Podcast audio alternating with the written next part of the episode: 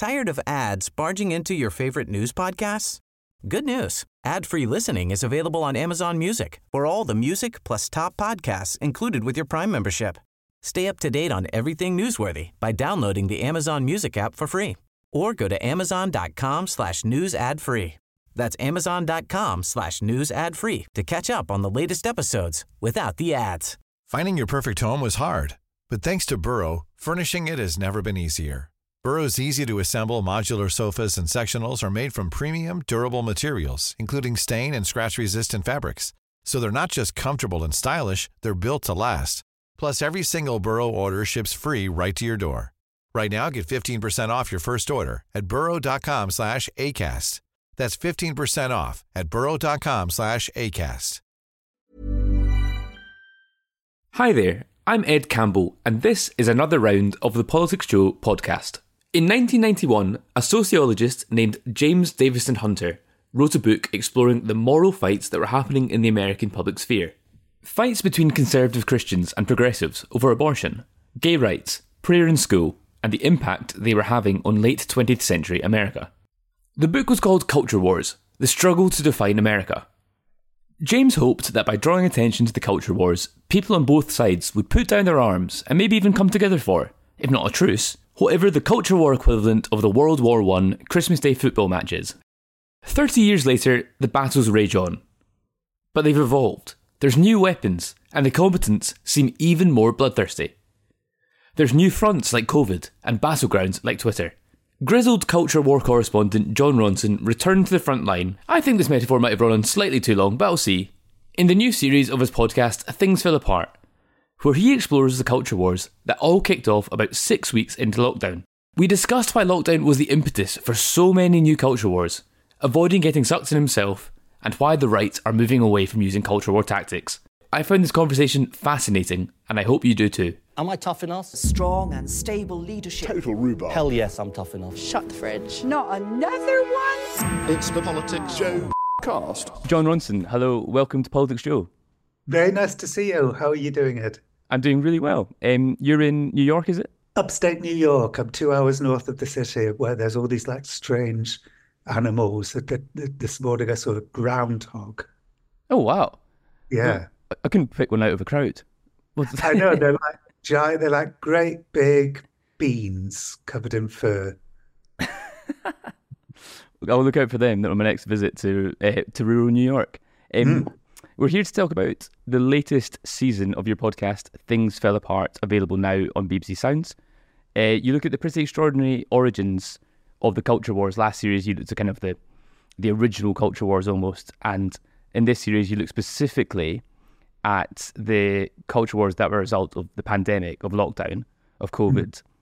Mm. Um, what actually even more niche than that? What what I realised halfway through making the second series was that every culture war we were looking at, and pretty much every culture war that continues to consume us, all blew up within a few days of each other, within like maybe 20 days of each other in May 2020, after six weeks of lockdown compliance we all lost our minds and everything exploded and and it's and it was those days that that I'm that I'm holding in on. So yeah, the first season takes place over decades and the second season takes place over days.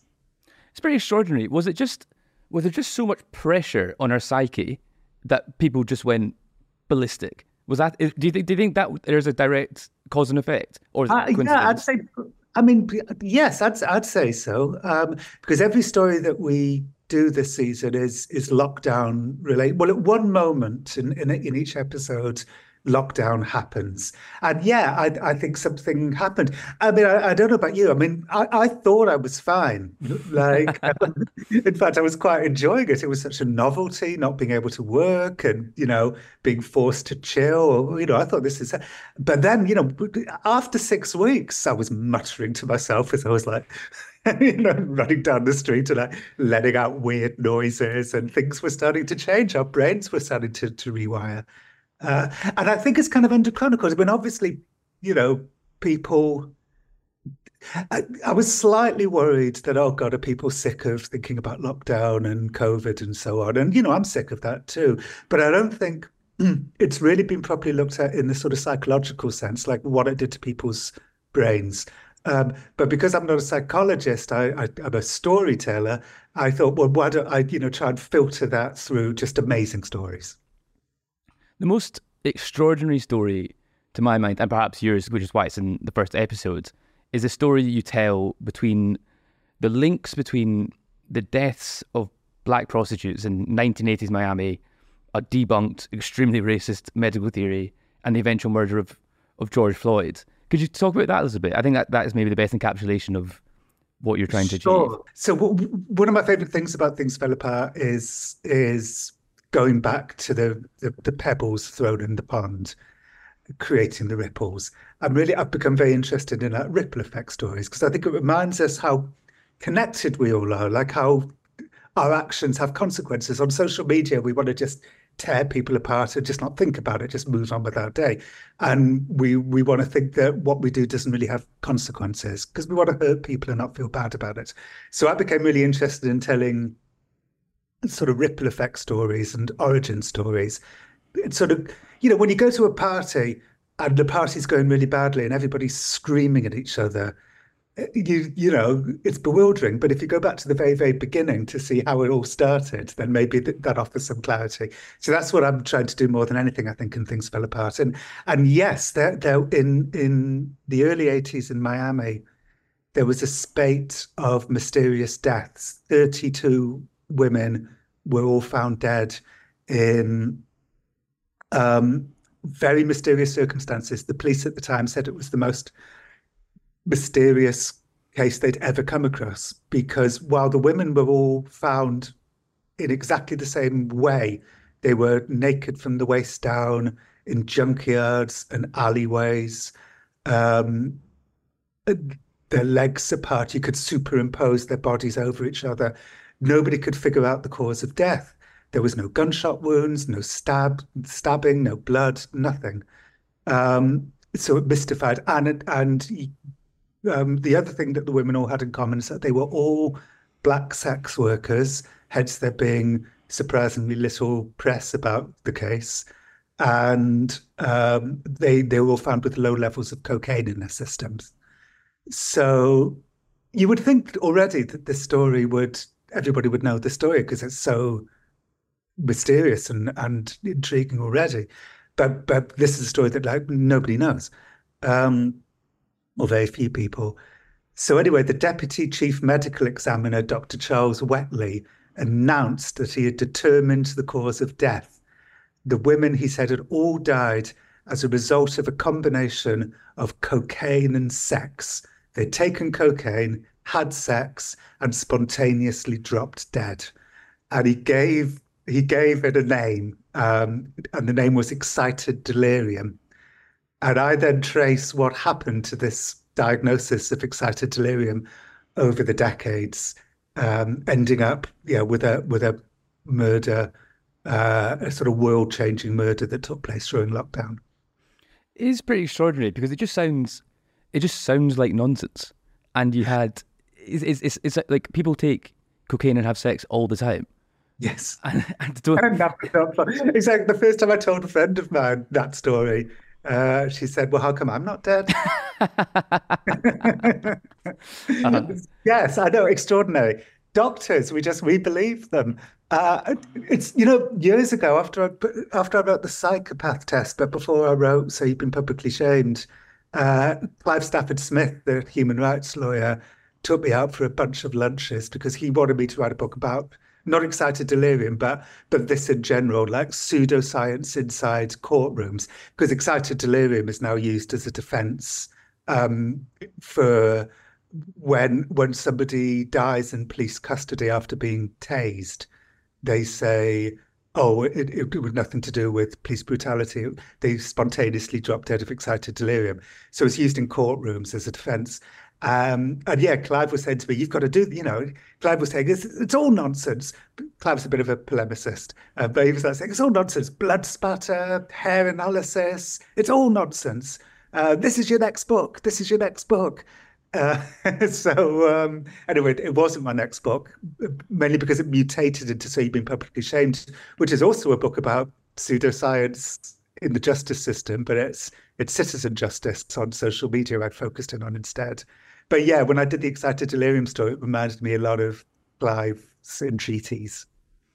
You mentioned pseudoscience there, and you you tell the story of Judy Mikovits, the who's become a very prominent um, anti-COVID denying doc, doctor scientist since since the pandemic. And it, what really struck me in your telling of that is how actors can hijack almost these culture wars for their own gains, like COVID deniers, etc., would maybe see Judy as a fellow traveller, but as you show, is it her trying to get revenge on a community that rejected her? For me, the Judy Mikovits story is is exactly the reason why I wanted to make uh, things fell apart to begin with, because I would see friends kind of going the way of Judy Mikovits, uh, successful, smart, you know, pretty eminent people getting too involved with social media and culture wars and kind of you know losing losing their grip on life. And and um, uh, you know I've had friends who've lost themselves so much to the culture wars that they've you know their wives have left them they can't get work.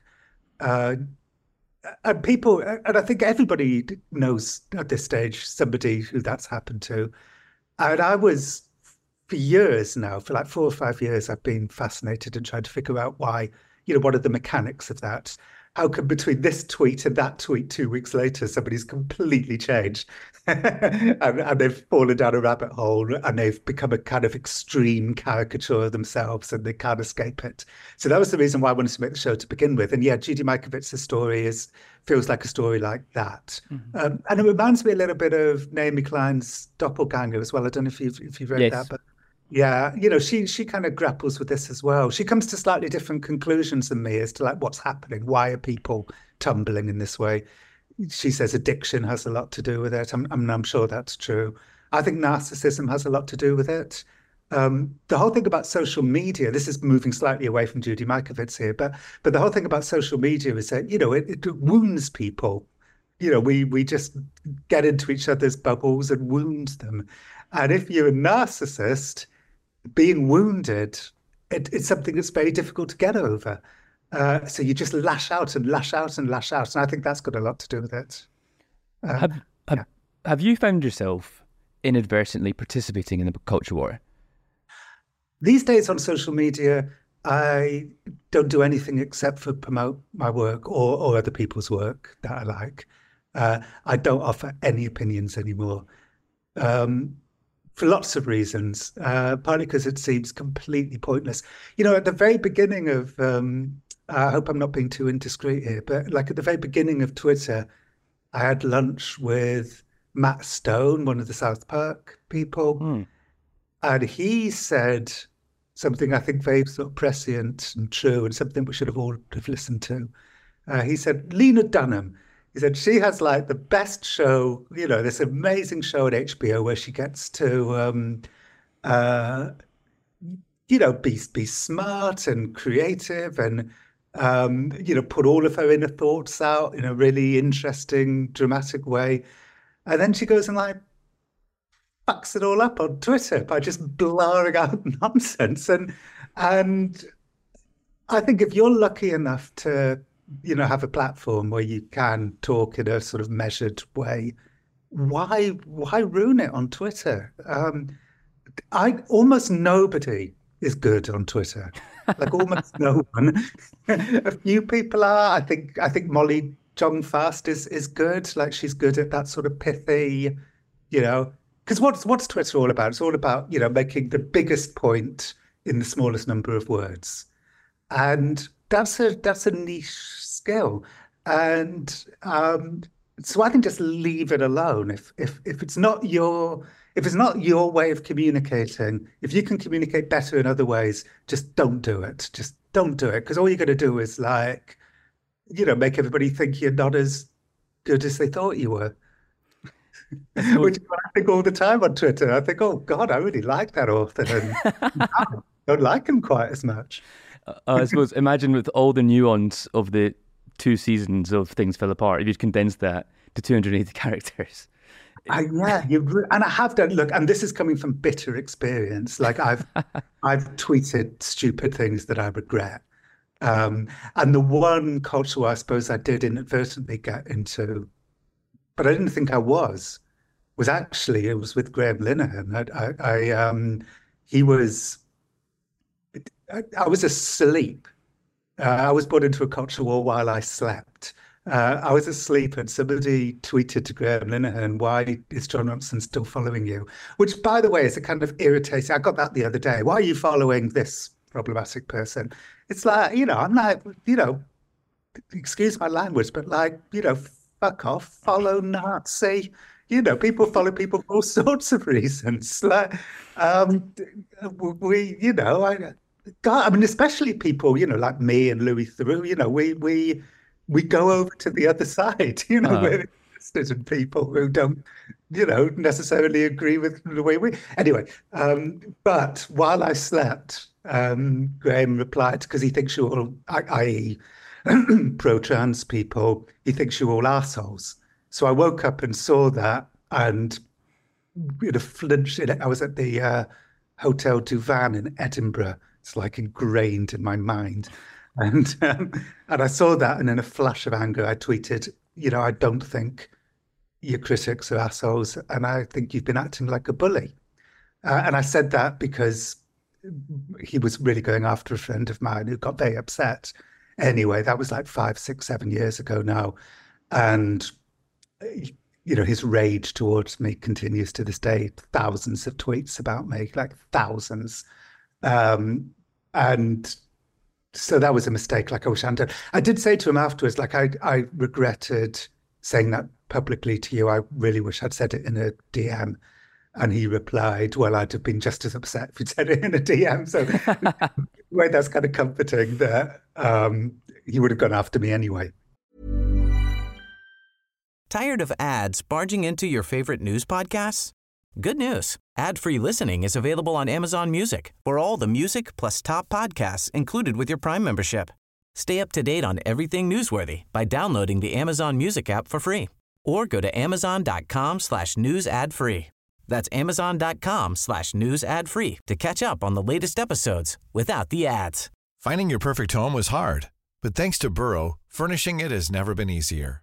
Burrow's easy-to-assemble modular sofas and sectionals are made from premium, durable materials, including stain and scratch-resistant fabrics. So they're not just comfortable and stylish, they're built to last. Plus, every single Burrow order ships free right to your door. Right now, get 15% off your first order at burrow.com slash ACAST. That's 15% off at burrow.com slash ACAST. Not another one? It's the Politics Joe cast. You mentioned Louis Theroux there, and you're probably sick to death of the comparisons, but I'm going to do one anyway. Of mm-hmm. you're both remarkably compassionate with people that you interview, regardless of what they're saying, their background, what they've actually done, and the mm-hmm. kind of their impact on the world. Why do you think that compassion is so important? Um, it's just I don't know. I, I feel, you know, when I'm interviewing somebody, by the time I by the time I interview them, and I've learned so much about them. I've done so much research. Uh, I'm fortunately in a position where I only can, you know, I, I only do stories that I want to do now.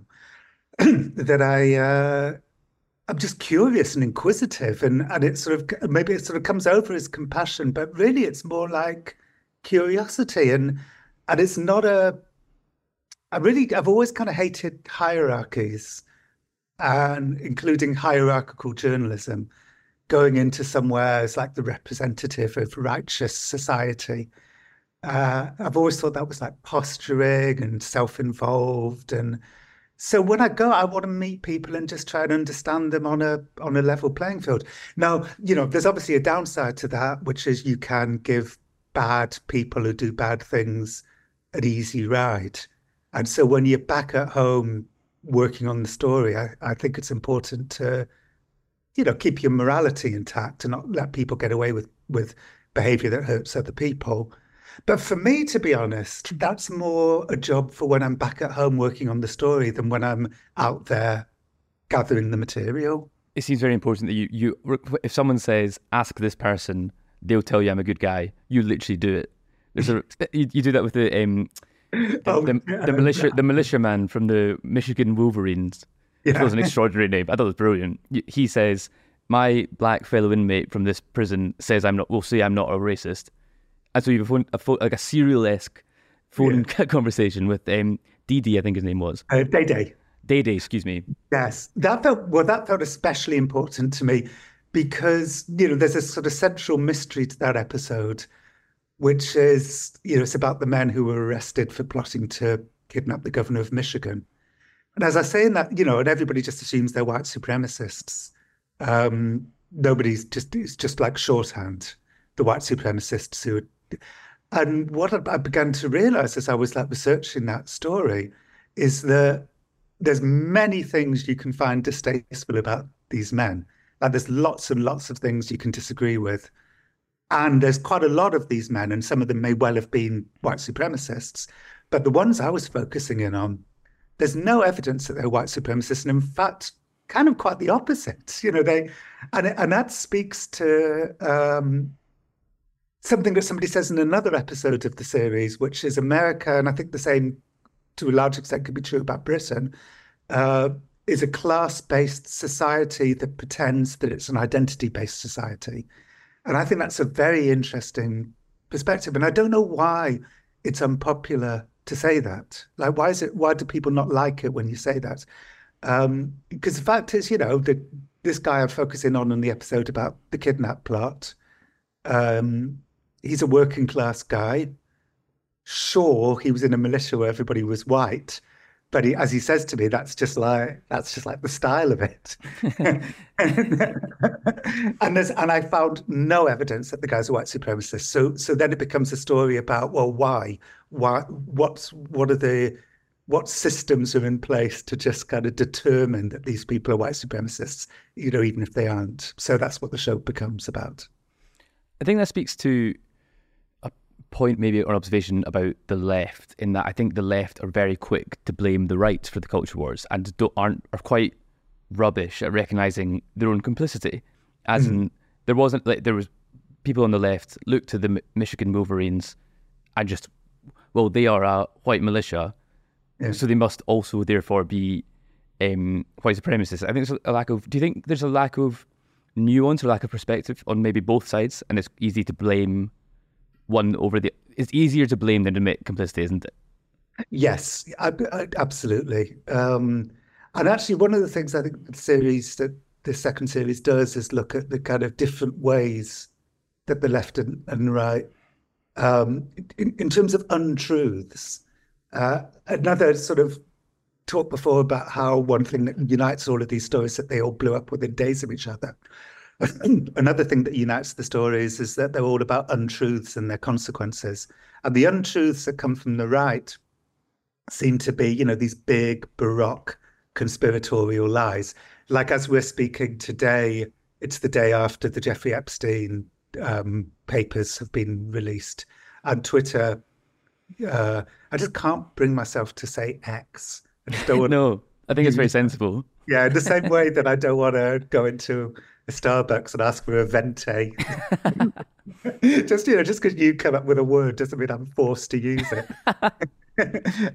and uh, yeah, so Twitter's full of you know fake stuff. You know, Jimmy Kimmel. You know, and, and it's all fake.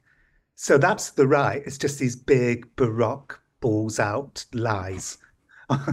On the left, it's you know it's more subtle. Sometimes it's sort of ideological untruths where where um, you know one of the things I look at in the series, and I've just noticed it happening more and more, is you know young journalists are coming in uh, and they've been trained to be more activist than than evidence based, and obviously often activist journalism has been great uh, and is important and is a kind of vital part of the tapestry of journalism. And I can come up with a million, you know, excellent things that activist journalism has done. But if it becomes, you know, too much of the sort of default, it, it has negative consequences. And, and one of them is that, you know, if you're desperate to tell a story where, you know, a particular type of person is the hero, then you start to filter out. It's like confirmation bias. You filter out the stuff that contradicts your story. Uh, so there's a sort of magical thinking element to left wing ideological journalism, which in its way is, you know, is is just as problematic as the as the great big lies of the right. If politicians start to engage in the culture war, if they start engaging with these theories, they are starting to engage with some quite like grubby characters and some kind of spheres of of the internet of the world more widely. Why? But why do you think there's still? Why is there? Why are politicians essentially buying into these culture wars and taking them into the mainstream? Do you think? I mean, it's interesting to see, certainly in America, whether that's going to work. Uh, mm-hmm. It's an argument that it's kind of not working. I mean, look at Ron. You know, Ron DeSantis is the culture war candidate in mm-hmm.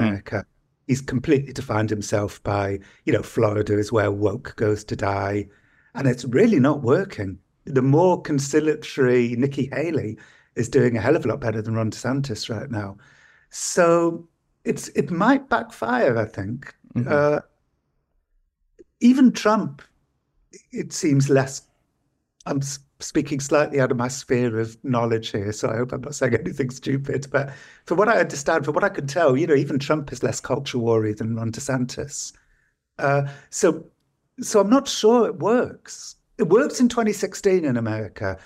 Trump going on the Alex Jones show seemed to me, you know, somebody who's been like, you know, following Alex Jones for decades, seemed to me like a terrible miscalculation. Like, sure, there's a whole bunch of people who watch Alex Jones who uh, don't vote, and now they're going to vote for Trump.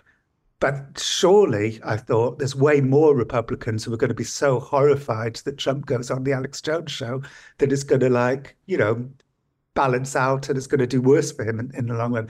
And I was like completely wrong. Uh, so, um, so back in 2016, it did work. I can't help thinking in 2024, there's less chance it's going to work. I think people are sick of it and are starting to feel manipulated. Because mm. culture was so often, it's like, you know, what Marx said about religion. It's like the opium of the masses. Yeah. You know, we all scream at each other about trans rights while the rich get richer. I think that was like closer to home at the Tory party conference, Sunak in his speech, obviously was pretty garbled, nothing clear cut, etc. He's still doing a terrible job. That's my object, objective opinion. Um, but he made made it clear. He said, "Well, Starmer doesn't even know what a woman is," and I think people can see past that now. As in, well, the cost of living still. I, I don't care about. Yeah. I actually don't care about that because the cost of living has gone through the roof. I think it's almost like, I wonder if it's too well worn those tropes now. Yeah, I, I agree with you. I think a few years ago, when it was kind of felt pretty new to people, these these arguments, people felt very animated, and uh, you know, I had friends. I had a sort of old friend of mine who used to rent a room off me when I lived in Manchester, uh, because she saw Graham tweeting at me. Um, and she sort of sent me a stern message saying, you know, this is why, you know, we lesbians feel this way. And yeah, and I, I couldn't help thinking part of her concerns, you know, she'd been she'd been scared. I mean, people were scaring themselves and scaring each other. Um, and I agree with you. I think people are beginning to put it slightly more into perspective. I, I think, you know, some of the fears maybe they felt were disproportionate. And people are, and yes, it's become, it's less of a, firestorm than it was a few years ago. And and yes, I, I it's kind of ridiculous to fight an election on something like that. It's when, as you say, look at inflation, look at look at mortgage rates, look at the cost of living. I think people like to think that the UK is kind of, you look from a British perspective. When I was listening to the series, I was like, well, thank goodness we don't really have that here. But then I thought about it and thought about literally. So I, I do quite a lot of Vox Pop for Politics Joe, and I meet people in the street. And I had a conversation with a man who talked about He's talking about military age men coming to the UK and was using the Battle of Hastings as the, as a comparison. So there, these people these people do still exist. And do you think it?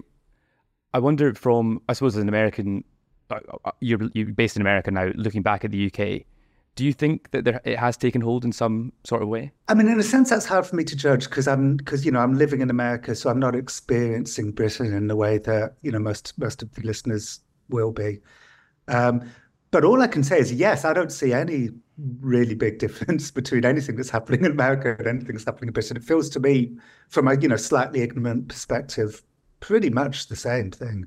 Uh, Americans are better at expressing them in their inner lives, and most of my stories, I think, are American stories for that reason. Americans are better at, you know, verbalizing, you know, than Brits are often.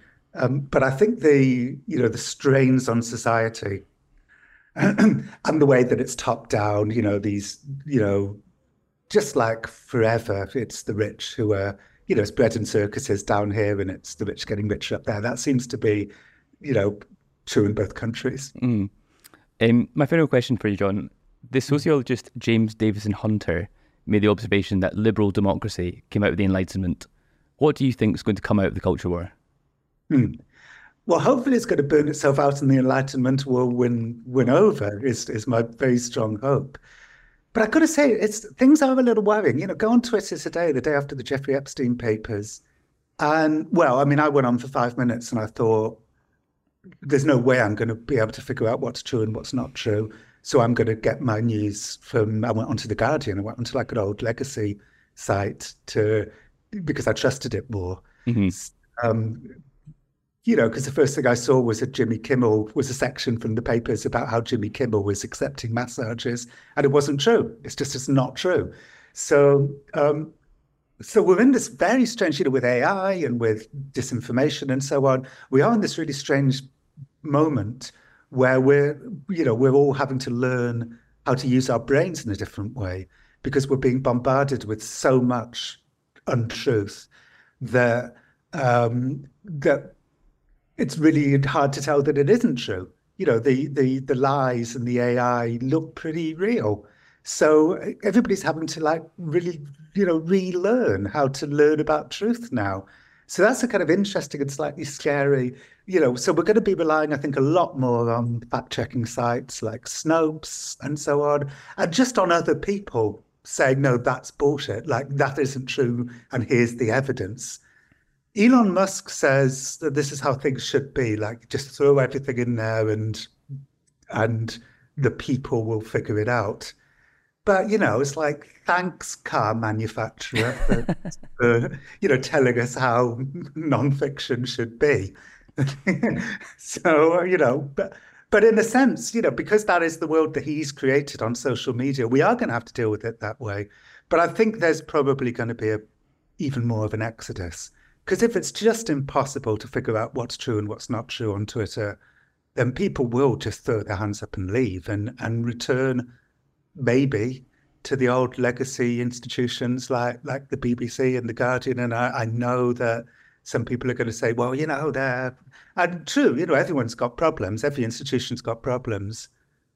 But the editorial standards at those places are a hell of a lot higher than they are on, on social media nowadays. Jon Ronson, your new series of Things Fell Apart is out on BBC Sounds now. Thank you so much for your time. Thank you. Thank you so much, Ed. Tired of ads barging into your favorite news podcasts? Good news. Ad-free listening is available on Amazon Music for all the music plus top podcasts included with your Prime membership. Stay up to date on everything newsworthy by downloading the Amazon Music app for free or go to amazon.com slash news ad free. That's amazon.com slash news ad free to catch up on the latest episodes without the ads.